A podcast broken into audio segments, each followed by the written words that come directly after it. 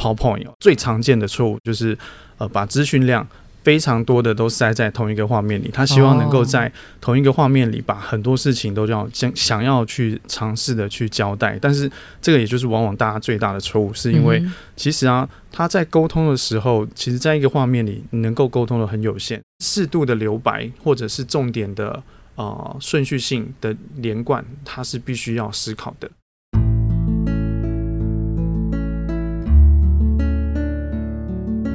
植牙诊所，帮你一生都精彩，从新鲜到退休。 Hello， 大家好，我是主持人 Paula。 我们在最近推出的内容策展呢，我们的主题定成是职场好好学的系列。今天想要学的主题叫做设计力，设计影响力。今天很高兴能够邀请到的来宾，他是104人力银行资深设计经理廖培智。 Hello， 你好。 Hello Paula， 大家好，我是 Patrick， 我们都叫他叫大派或是大派哥。为什么要加哥呢？因为他平常帮助我们部门许多的像是视觉设计啊、制作物设计还有网页设计，所以大派的设计功力非常的了得哦。104大概大大小小几乎你想得到的我都在帮忙协作负责哦，所以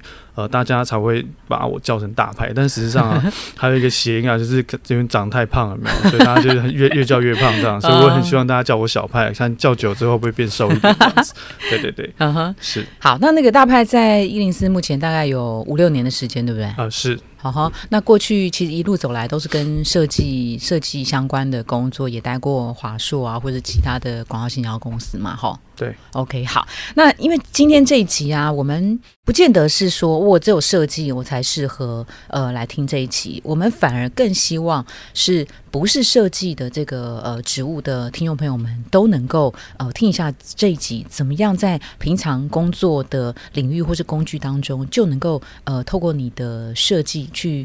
传达或是说服对方，达到你要的一个倡议的一个目的哈。所有人啊。每天工作大概只要是我们做从事行销相关工作人一定会用到 PowerPoint 那我简单举例好了，比如说多数啊我们大家都会多犯一个最主要的最常见的错误，最常见就是把资讯量非常多的都塞在同一个画面里，他希望能够在同一个画面里把很多事情都想要去尝试的去交代，但是这个也就是往往大家最大的错误，是因为其实啊他在沟通的时候，其实在一个画面里能够沟通的很有限，所以如果说大家在网络上面找到了很多相关做 PowerPoint 的一些技巧，其实多数都会跟你说可能不要超过6个，或者是说单一性质在一个画面里沟通的事项只有一个重点，想办法把一个重点讲完后，在里面配置搭配的其他内容是在辅助于你今天想讲的一个重点。举例说我今天是一个采购好了，那我今天采购在针对于销售策略上，我要 cost down 趴数是多少，所以我可能要很清楚先把 cost down 的趴数结果在这个画面构图上是做大的，让大家清楚看到我的重点是什么，那我再辅助一个可能市场趋势的图表或者是竞业的图表来带到我今天想描述的事情，那后面就是简短的几个字让老板清楚知道你的 action 是什么，其实这样就很清楚的可以让知道在资料构成中的重点顺序所以相对的我今天换个方式是说，如果说我今天是一个设计师好了，或者是一个行销企划，那我要在工作中的 PowerPoint 里面去说明一个我今天执行一个专案的价值好了，那我可能就要把这一个结果的重点很清楚在画面的左侧或者是中间清楚的放大它的字样，让大家第一眼就看到说我的绩效可能是我贡献的是什么，那再来去辅助一下我可能怎么做。好，那我问更细一点，刚刚那个大派有提到说不超过6个，这个6个是指说6个重点，不超过6个重点还是不超过6个元件？一个重点6个元件？可能在项目上面我会建议不要超过6个重点，是因为如果我今天是用工作事项的布达，那当然是可以超过没有问题，但是如果说我是以重点描述，比如说我刚刚讲到今天我可能是在做销售的一个报告，那我今天是 cost down 的行为，所以6个重点其实在讲的过程中它已经很多了 OK， 所以我重点是什么？我重点可能是 cost down 趴数。好，所以啊我们用这个例子啊，就是说一页 PPT 就是一个重点，是只是说我们怎么样的方式来描述好，那大派刚刚提醒的是说，很多有些上班族他可能会怕忘了，我怕忘了我等一下要讲什么，所以我想到什么就先把它放上去，我舍不得我知道的东西别人不知道，所以他在那个时候他就尽量的把那个 PPT 填好填满，对不对？可是这常会造成你的观众会觉得好多讯息他一时之间没有办法好好的吸收，所以大派在这边会觉得说应该是要适度的精简扼要而且留白，是吗？对，然后如果说你还是觉得很多东西不放，你会觉得不甘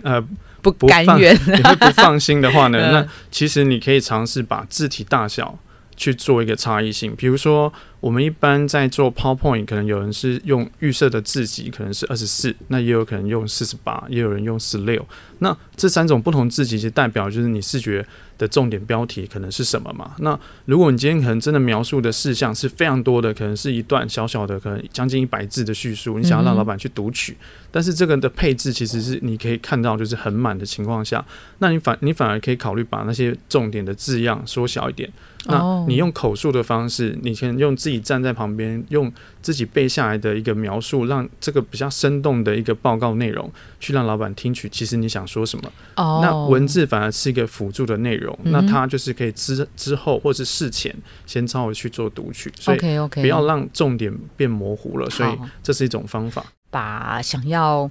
强调的重点，他刚举例啊，如果现在是一个采购人员，我现在要跟对方说明的是我 cost down 多少的趴数，那这个趴数一定是一个大家最关心的问题嘛。那你会建议说这个东西放中间，既然你讲到中间啊，我们就来谈一下版面的位置哈。是，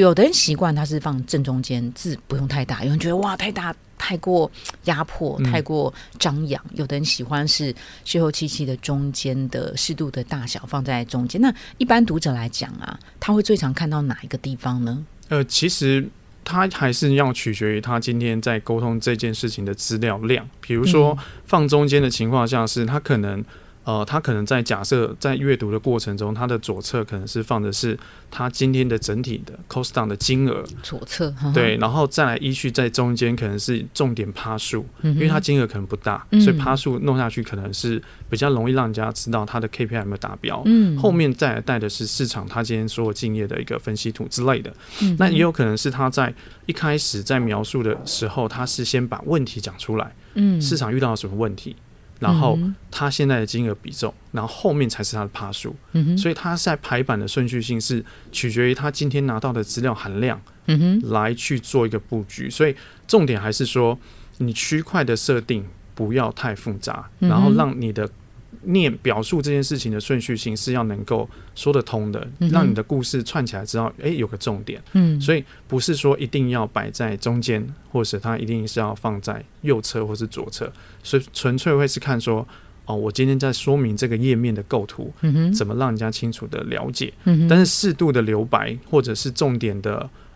顺序性的连贯，它是必须要思考的，不然人家会有时候会常你在听人家报告的时候，你会发现他讲好多，但是在画面里面是没有东西的，就是你根本不知道他讲的这一些项目，其实在你的 PowerPoint 里面根本就没有这些东西，没有这些文字，也没有这些任何的表述，这个时候是最糟糕的，是因为你讲的根本对不起来，那这个是最不好的，所以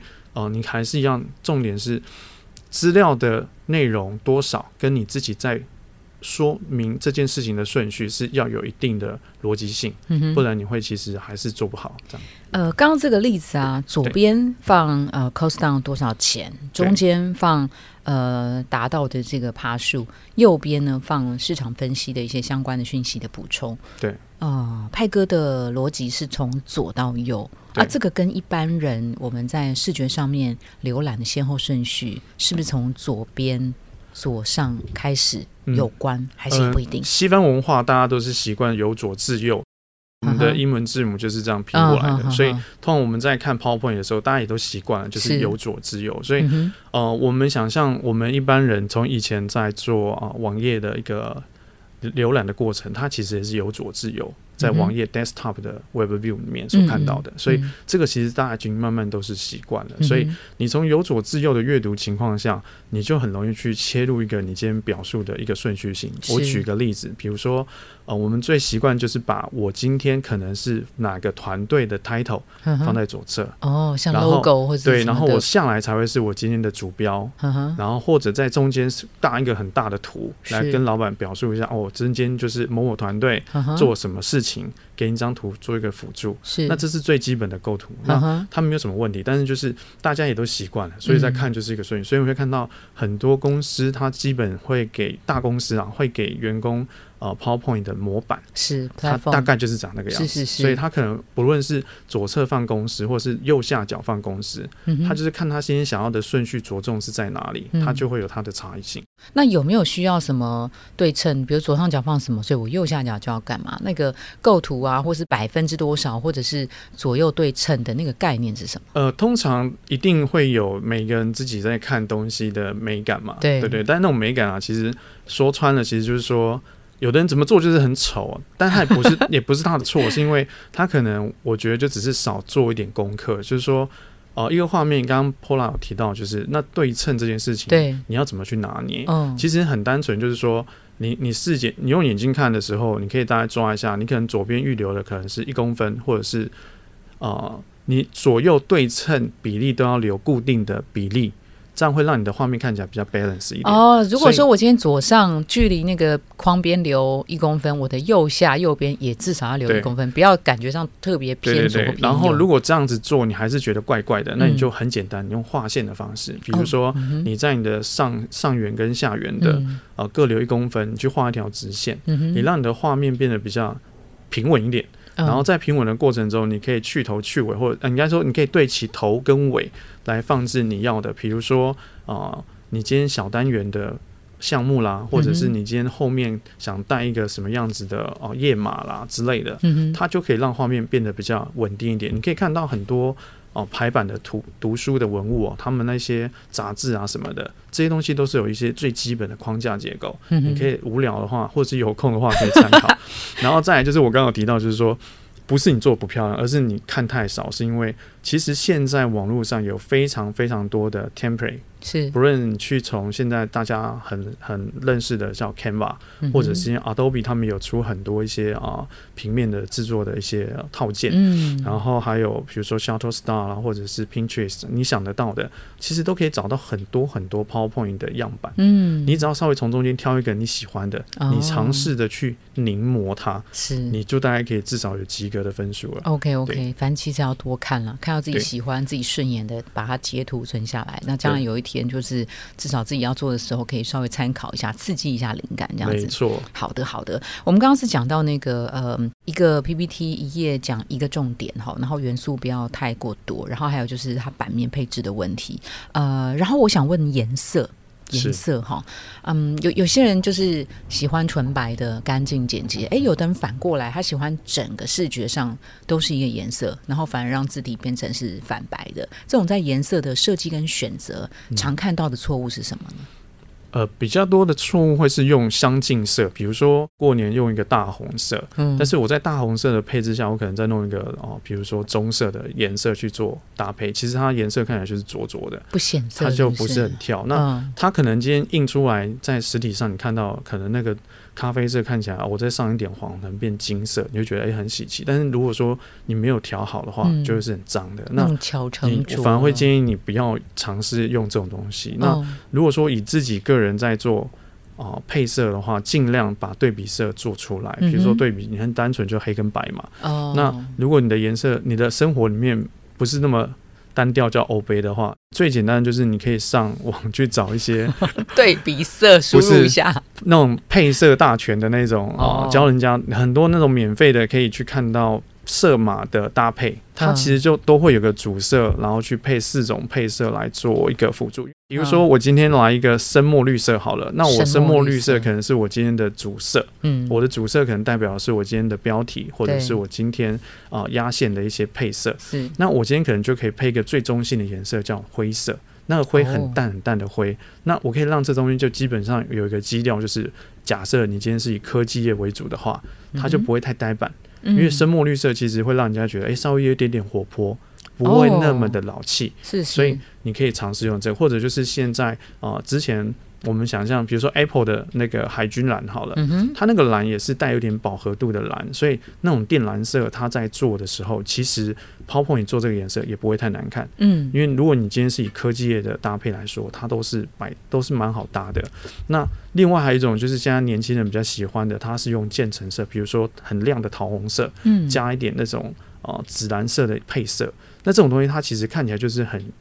怎么讲，比较 fancy 一点，比较活泼一点，但是它也略带一点所谓的科技创新所以其实也在很多年轻族群他们在使用，比如说在做自己个人报告啊，或者是一些在团队分享的一些报告里面很常看到的配色，那这些颜色在使用的时候，它就可以去点缀像白色来当做它的衬底的文字，那这样子在看的时候，其实对比色都跳得出来。 OK， 好，大派其实刚刚讲的就是说，哎，你的主色是什么？你要配什么颜色嘛？有没有一个什么配色是百搭款的？百搭，比如说浅灰是不是？浅灰色是最中性的颜色，所以你可以看到，就是比如说很多大企业的 PowerPoint 的 template， 它一定会有这个颜色，浅灰色。你可以用灰色的色块啊，或是用灰色的线条，让你的画面变得不会那么的。对，就是不会那么的阿杂啦，不会那么多杂乱的配色，因为灰它其实是一个很好搭配的颜色，不论你今天是用比如说深咖啡色，或者是我今天是用全黑的黑底，其实灰色的搭配它也是可以让这个质感衬得出来，然后再用一些比如说不要完全到全白的白色，你也可以去做到不错比较好柔和的一个视觉的彰显。 OK， 如果说我今天一张 PPT 里面纯白的然后黑字，或者是纯黑的然后是反白字，这种两种不同的呈现在讯息上面有不同的意义吗？如果说我们今天就以阅读来说的话，对于报纸这件事情，报社它其实就会有很在乎所谓的阅读可视性这件事情，所以你可以看到报纸多数都是白底黑字，而且那个黑不见得是全黑，那为什么要这样做？因为应该说白色在文字阅读上面的舒适度是比较轻松的，它不会发亮，白底，对，我们今天是纸嘛，但是如果说我今天是回到数位装置来讲的话，比如说很多人就很喜欢用黑色的暗黑模式，对 dark mode 的情况下，是因为他可能觉得这样子不会那么灿，就是不会那么刺眼，是，然后他看到那些字体的颜色对比是比较能够阅读的，所以纯粹会是看你今天比如说那个工具那个载具，对，然后因为如果说以实体字就是说我印出来的东西来讲，黑底白字对老人家来看其实是不方便的，黑底白字对老人家来看不方便，为什么？因为深色底色它在印刷的时候其实字比较稍微被吃色一点，所以你会觉得它更细，那如果我们换不同字型的话，当然可以降低这些东西，但多数我们都是用明体，那个报社的字体都是固定的，那它只会做标题的装饰，是，所以如果说我今天又回到我自己原本 PowerPoint 这件事情的话，重点都还是在于你今天想表述的那个东西，比如说用黑底的话，最常拿来干嘛？就是拿来做产品的 present，因为它比较沉稳，你会觉得好像很高贵啊，然后白底配车子或者白底配比如说手机拍的很美什么之类的，你都会觉得它就是很 deluxe 很高贵，然后你就觉得很蛮时尚，配得起来，那你用白底可不可以？也可以，只是说白底的话它相对更衬你这只手机想要凸显的那个材质，比如说我们以那个 Dyson 的吸尘器就好了，它很多会喜欢用白色，是因为它强调它的涂抹的那一个材质的颜色，比如说是那个紫蓝色的那个颜色，所以它用白色来衬很清楚，然后它要用黑的也有，只是比较少，所以纯粹是看它想要打给受众，刺激他今天对比的产品想要怎么样子的呈现。 对，因为我们在想说你那个我们就看到一张 PPT 在过往某一段特定时间常会看到是黑底，让大家觉得一出来他那个就镇压全场的那种感觉，但是又怕他有点太 over 太沉重了，在一般的那个场合，因为我觉得黑色的用黑色的话，你有一个重点就是你的素材图片要找得漂亮，你一定要找，我自己个人经验，就是你一定要找的图要比较有质感，那你用白色底的话有时候就没有那么的需要。可是我们白色底不是要衬那个 图或产品也是要有质感啊，那万一但是你今天不见得每个人都要做到有质感的 sales key 啊，所以有个人他可能是针对公司自己的比如说周报，OK， 那我周报的内容不见得每天都有图吧？是是是，对啊，除非我今天是做策展的，那我策展可能今天回到我自己真的，我假设以策展为主题的报告，那我今天要用白色底来做的话，我可能每一张图片都会到 PowerPoint 里面，是用它调色工具把对比稍微做一点调整，我让我的色调的tone一致，其实这样看起来都会很好看。OK， 那如果我今天要用深色底，也是一样的做法，都是要把对比稍微做一点调整，比较让我的tone不要太跳，那我整体性看起来就会一致，不论是黑底或白底其实都可以。好，当刚大派举三种例子啊，黑色或是那个海军蓝啊，或是桃红加一点点紫的安全配色，可能是浅灰色哦，有没有是你看到的是这两个碰在一起绝对就是一个笑话的这种颜色？比如说红配绿是最基本，为什么？是因为最基本的不 OK， 对啊，因为大家都会认为说它的颜色这么刺激，其实我要使用在我自己周报好了，或者是我的月报，其实这些颜色你想要呈现的是什么？如果说你想要给老板一点刺激欢乐感的话，对，你做一个搭配那也可以啦，五种刺激的颜色，对对对，我觉得那就蛮厉害的，就是你可能就点缀的用啊，你把它弄得小小，比如说2公分的2条红色的细线，不论是红色或配绿色，搭配的颜色，你就想象它很像是某个国家的国旗好了，是，那它可以去做点缀，但是如果你要用大面积的情况下，除非你今天是要跟人家问是跟否，或者是你要有一个很警示的什么样子的题目，去刺激它的心，或许你可以用，不然如果说一般工作的话，除非你很有需求让老板知道你想做什么啦，不然应该不会有人想要用这些这么强烈的警示色。 OK， 所以就是单一的那个主色系，不要让人家觉得在视觉上面，你就是想象一下，不要把交通号志的颜色放在你的 PowerPoint 里面，千万就会比较稍微好一点点。OK， 好。那有时候上班族在做 PPT 的时候啊，常会用颜色来标注说，我要强调这个重点啊，这个是黄色黄底，然后另外一个他又想要说我要强调另外一个重点叫做可能橘色，不知不觉它的颜色已经用了2种、3种、4种、5种、6种了，虽然那个篇幅不是很大，可是它的颜色色彩过多，这也是您在工作上常会碰到的比较不好的设计建议嘛？因为你今天的产品可能有好多个不同的线，比如说我今天有负责5个不同的服务，所以我可能就用我的小巧思把5个不同的服务用不同的分色来跟老板做介绍，因为我的报告可能很冗长，好几十页，所以这样子的分色情况下会让人家比较知道可能你在听的过程中晕倒了睡着了，又醒过来的时候发现你可能还在哪里，比较好被辨识。你的意思是说我现在要做5个部门介绍，这个 A 部门我可能用蓝色， B 部门我可能用绿色， C 部门用红色，可以这样子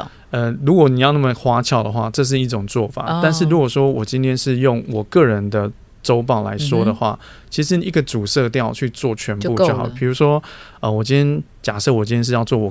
个人的作品集好了，我可能想要很大胆的使用一个叫柠檬黄，就是 minimal 的那个颜色，那 minimal 的颜色你可以想象看到它的海报或者是看它的电影，其实它就配2个颜色，蓝色就是它那个牛仔裤嘛，然后顶多再配它的那个黑色而已，所以鞋子也是那个颜色，所以你配的话其实你就不会太就是不会有太多额外的东西，比如说还有那种粉红色亮粉色啊，然后或是亮绿啊粉蓝啊，它都是在里面做小点缀，你在做这些搭配的时候，你就可以让你的内容变得比较稍微活泼一点，但它的主色是那一个柠檬黄。OK， 对，所以这是一种方法。所以一张 PPT 最好不要超过几种颜色？我自己觉得主色调配最好不要超过3种，你超过3种基本上你会很乱，你会其实你那么多颜色你也不太需要，除非你今天是有很多项目想要去做区隔，不然其实用不到。对，好。然后我们在 PPT 上面啊，图片的挑选，我们有时候会多半文字的使用其实也蛮长，那字体的大小是不是传达了什么讯息？那最近一阵子非常流行那种超大，对，那种是视觉上面你想给人家的感觉是什么？当然视觉上的集中以及讯息的直白的传递很大哦，它可能一个 PPT 就是那2个字，或是那2个字放左边或右边。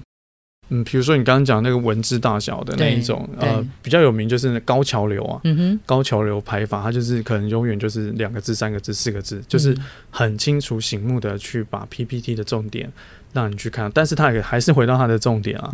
他口述者就是在报告的那一个人，他要很清楚他今天在这个段落停下来的重点是什么，而且他要演练很久，对，所以这个是我觉得是一个报告的技巧。那像我自己在我们团队的年度的报告，我也尝试有用过。那其实我也就是在每一个转换的章节，我故意压一个很重的字，去凸显今天我要讲的价值是什么。比如说我达标 100% 或是 200%， 那我就是把那个弄很大，或者是说我们今天团队主要在推动的行为是用什么方法，那我会把那个方法的逻辑写，比如说用2个字，比如说创新，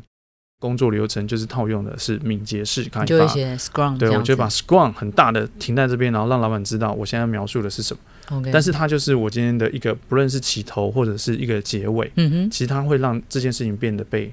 聚焦，对对对。然后有时候有些人会喜欢在周报的时候用一句话来描述一下自己的心情，那我自己可爱的组员们就有人会比如说他这个礼拜他自己觉得他真的没有干什么事情，所以他可能会他会写一个我觉得蛮诙谐的话，就是躺平一整周但，然后会有一个但就是他今天可能特别去加强的一些自我学习的项目或者是什么，但就大一点，对，没有他不只只有但，他后面还有一个他所做的那个功课，比如说他的功课是但阅读，对，整理一个什么样子的东西或是整理什么，他其实的文字结构就会让我清楚看到其实这个礼拜在专案执行上没有什么进度，但是你可能回过头来去整理一下我们内部的一些资讯，你不见得一个画面只有一个单字，但是你可以把字体大小的错落用2句话的方式，就好像你今天在简单讲就是在卖药，有没有？你可以去夜市看一下人家怎么喊卖，这样就是他怎么快速的用简单的字样去做一个描述。比如说在做自我介绍或者是自己个人报告的时候，他也是我是某某产品的设计师，比如说我今天针对了一个叫做购物车的销售，我用了什么样子的方法提升了什么什么什么，其实它这些字样的段落就有一些重点，那你把这些重点字样放大的时候，大家在阅读都会很清楚，就直接看那个大的字体就可以了。对对对对， OK， 好，那我们讲那个排版的方向啊，在近期有看到我直接置中，然后而且是直视的，或是有些它会像是我们在阅读纸本的书的时候，它会由右到左，它是齐平式的，但是它每一句直视，然后好几句。那这种方式跟我们传统比较多数人习惯的 PPT 横式由左到右，它的差异会是什么？还是说刻意要让别人觉得我是比较文青一点的吗？它还是回到它本身做报告的出发点。如果说我今天是拿来做像你刚刚讲的这种样子，我看过都是拿就是设计师在做作品集，他们有一些人就会比较把他之前的平面作品或是一些设计作品，然后用一个这样子的排版，然后用直视的文字排列从右至左这样子，那他其实只是想要彰显他排版上的不同。那你真的说它有没有什么好处？其实它没有什么好处，就是一般我们在不论是资讯产业啊，或是科技业，或是其他的任何工作都一样，你在报告的时候，其实老板想要看到就是重点，是他想听到就是你给我的今天你解决的是什么，或者是你今天遇到什么问题，所以你的排版需要被调整的一个技巧，但是你用一个不一样的方式作业，除非你今天是有特殊含义。假设我今天是为了要跟老板说明一件提案，可能我想要来一点故事的方式去有个情境带入，然后我故意去做一些比较特别的排版，然后来让老板去注意这件事情的话，或许我会这么做。比如说我自己有曾经操作过，但是我不是这样做在第一页，我是做在我每一个序页，就是中间第一章节、第三章节或是第四章节，我的章节 的排版我是用直立式的，那直式的中间我故意写中文字，是因为我就是觉得我自己做这样，我觉得会有个段落是让老板在听的过程中比较知道，我现在要下一个了，我不会让你一直觉得好像听不完的感觉。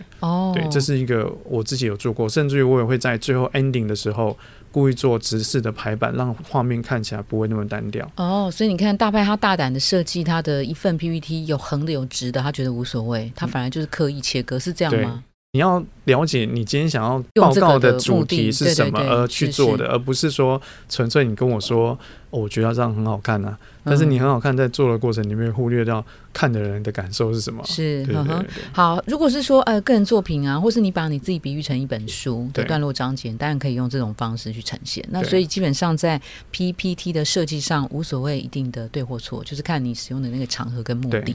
还有字体的选择呢，黑体啊，或者是标楷体，或是微软正黑、或者是新细明体，好像主要常见这四种。可是这四种的话会有不同的差异嘛，比如说我们最常用黑体让人家感觉就是你很有个性，你很硬，会不会？但是多数最安全的字体就是黑体，所以在黑体在做很多东西基本上很百搭，你不用太担心它的问题。为什么不用明体？是因为明体太多，它多出来的那一节、所以你有时候你在看字的时候就会觉得，假设我今天用新细明体，是你会觉得好像字体跳掉，其实你说它不对嘛，它只是让你阅读上面没有那么舒服而已。如果说你今天故意有些像比较文青的、他们喜欢故意把新细明体放大、他把它故意做大字，或者是用明体做大字，或是用宋体，对，你会觉得说哎，还蛮有个性的，是，但你还是有配一个中性字体，比如说就是中黑体、然后它的大致可能是用这些明体或者是用宋体，就是故意去让它的视觉错落一点点，是是是，也可以。就好像说、我们刚刚有讲到字体大小的运用嘛，那相对字形的配置也是一种做法，比如说你可以配两种字体，一种、最多不要超过几个，我也是觉得不需要到三个以上，两个是好的搭配。你光是做行销触案也很少人会做到三个，是是，因为就是不需要，因为 太复杂了。两种是可以的、我觉得两种就蛮正常的，这种两种。两种是不是要那个就是各一半一半？就没有，大约也不一定，一定是以重点字去做凸显。比如说我今天叫做我的名叫廖培智，那我可能是后面带到的是我的职称、那我今天可能在这个场合下我想要凸显的是我个人，所以我可能会把我个人做出体，或者是换另外一个字体、然后配一个比如说中性的字样，那这样子的话、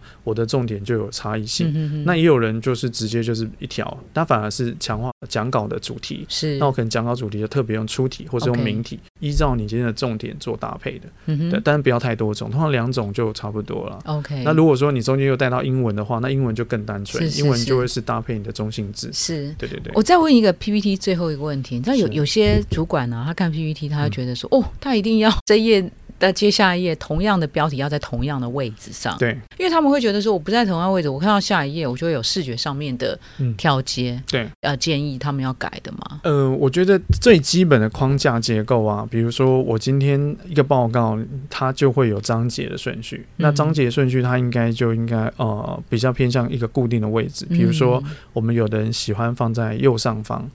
它可能就已经像是网页的那个 menu 的标签一样，它就固定在右侧、也有人会把它做小小的点缀做在最下方、但是它会依据它每一个页面的章节去换它的配色，让它知道它现在在哪，因为它是一个导览的概念，对对，所以它是要被固定的。是。那另外你刚刚提到标题的部分，它是不是当完全固定在左侧，还有固定大小的字体、那它其实是我觉得是蛮需要的，尤其是你今天是做个人的周报或是例行的报告的时候，为什么是它可以方便大家读取的时候把重点看到的聚焦在同一个位置，所以我会很清楚知道，就算我现在睡着又醒过来了，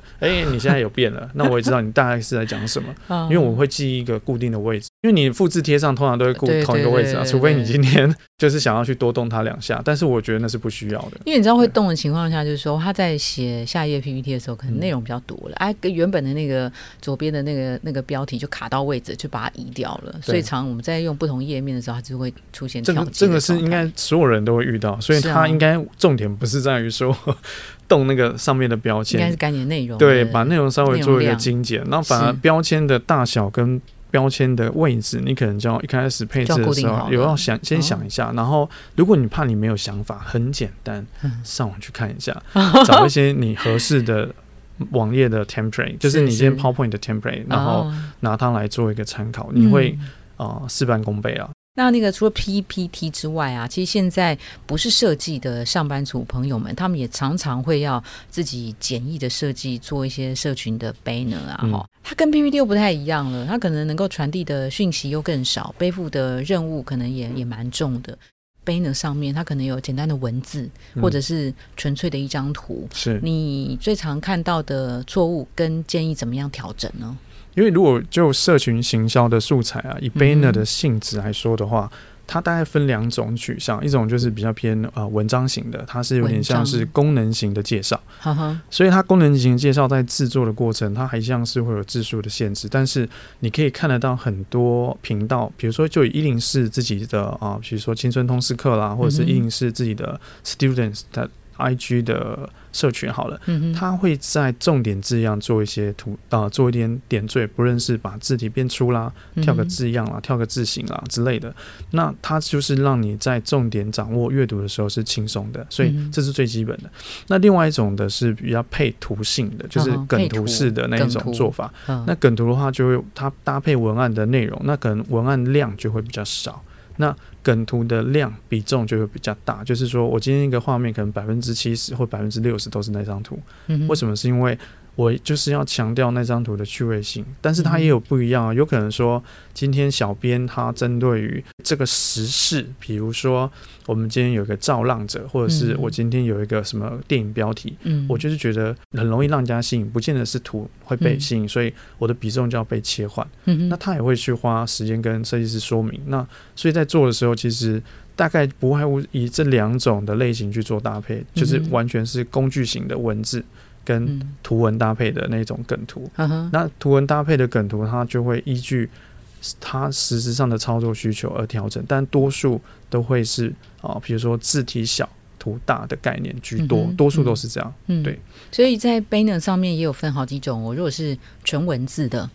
纯文字有没有说希望不要超过多少？多数人不会，应该都不会超过3到50，我觉得30几个字就很多了、就太超过了。对啊，因为他们，但是不一定耶，因为现在的读者他们对于阅读IG 他们已经习惯了，年轻人，所以他们反而是可以接受好几页、他可以一直给他滑下去、但我说的是同一页的话呢，同一页不要超过20或30字，很对对对、不要超过那么，就是我觉得不要超过30字。所以如果是纯文字啊，你真的是内容量比较多，那你就做多张的纯文字的图，这是第一种纯文字。那第二种就是纯图的，纯图比较是用在梗图的讯息或是电商的那种产品的介绍，是这样吗？对。然后另外一个居中的就是又有图又有文，这时候我们就要决定到底是以图为主文为辅，还是以文为主图为辅， 对不对？对。那这个的设计的那个 guideline 原则，刚刚跟我们上一个部分在提的 PPT 有没有哪里特别不一样，要特别提醒的？我觉得它不一样的点是在于社群行销的时候，它还是会希望那个吸睛的那个元素是怎么被营造出来的，所以你可以看到很多团队他们就会做一些 template， 它会有一些固定底文的做法，或者是它会有一些固定的配置，不论是字体大小或者是梗图的比例大小，它都是固定的，它为了要能够快速的产出，或者是吸引消费者在阅读的习惯，因为他可能就已经习惯这样子的比例配置了，所以他用这样子的方式操作，他可以去养成他们看画面构图的一个逻辑，对，这是一种做法。所以它跟 PowerPoint 稍微有一点点不一样，是因为 PowerPoint 你其实还是会比较偏向是你这个角色，比如说你今天是会计，你今天是公司的行政或者是业务，它其实不同的身份，它要做的报告的样式、结构跟说法都不一样。我自己是觉得做那个社群 banner 的那个难度啊，看起来简单，其实越简单的事情越不简单，因为它真的是有限，而且你如果在社群上面要去影响到模模糊糊的那些，虽然你设定了明显的 TA 是谁，但是不见得真的是他，或是你摸不着边际的时候，其实你要呈现用简单的版面跟图文要去抓住对方，其实我觉得那个难度是更高的，是对不对？好。那个这一集啊，非常感谢大派哥告诉非设计的这个上班族或者是听众朋友们，怎么样从PPT 还有平常工作会接触到的社群 banner 来提醒大家如何用设计力设计影响力。有几个重点其实听起来很基础，但是我们可以去回头看看自己平常的工作是不是真的有做到大派哥的提醒，比如说颜色千万不要超过3种以上，2种真的其实就够了哈，真的对。然后字体的这个大小可能要适中，然后要记得适度的留白，一页只讲一个重点。你的边边框框其实都要固定每页每页的这个间距，才不会让观众朋友们在读的时候有视觉跳接的感觉。还有颜色的选择很重要。好，如果选择一个主色系，然后再搭配一个比较相对安全的中性的这个浅灰色是一个选择，当然也有其他的啦。对，最重要的就是平常你要多看一些视觉上的东西，真的、多看的话会真的让你做这些事情可以非常的顺畅、而且会喜欢的话留起来。对，没错。 OK， 好，今天非常谢谢大派哥来参加今天的节目，谢谢您，谢谢，拜拜。谢谢大家，拜拜，拜拜。如果您喜欢今天的内容，请给我们5颗星，并且留下好评。假如有更多的问题，欢迎到植牙诊所的网站来发问。特别想听什么主题，请点击节目资讯栏的连结投稿给我们。也邀请您订阅追踪，掌握最新的内容。我们下次见喽。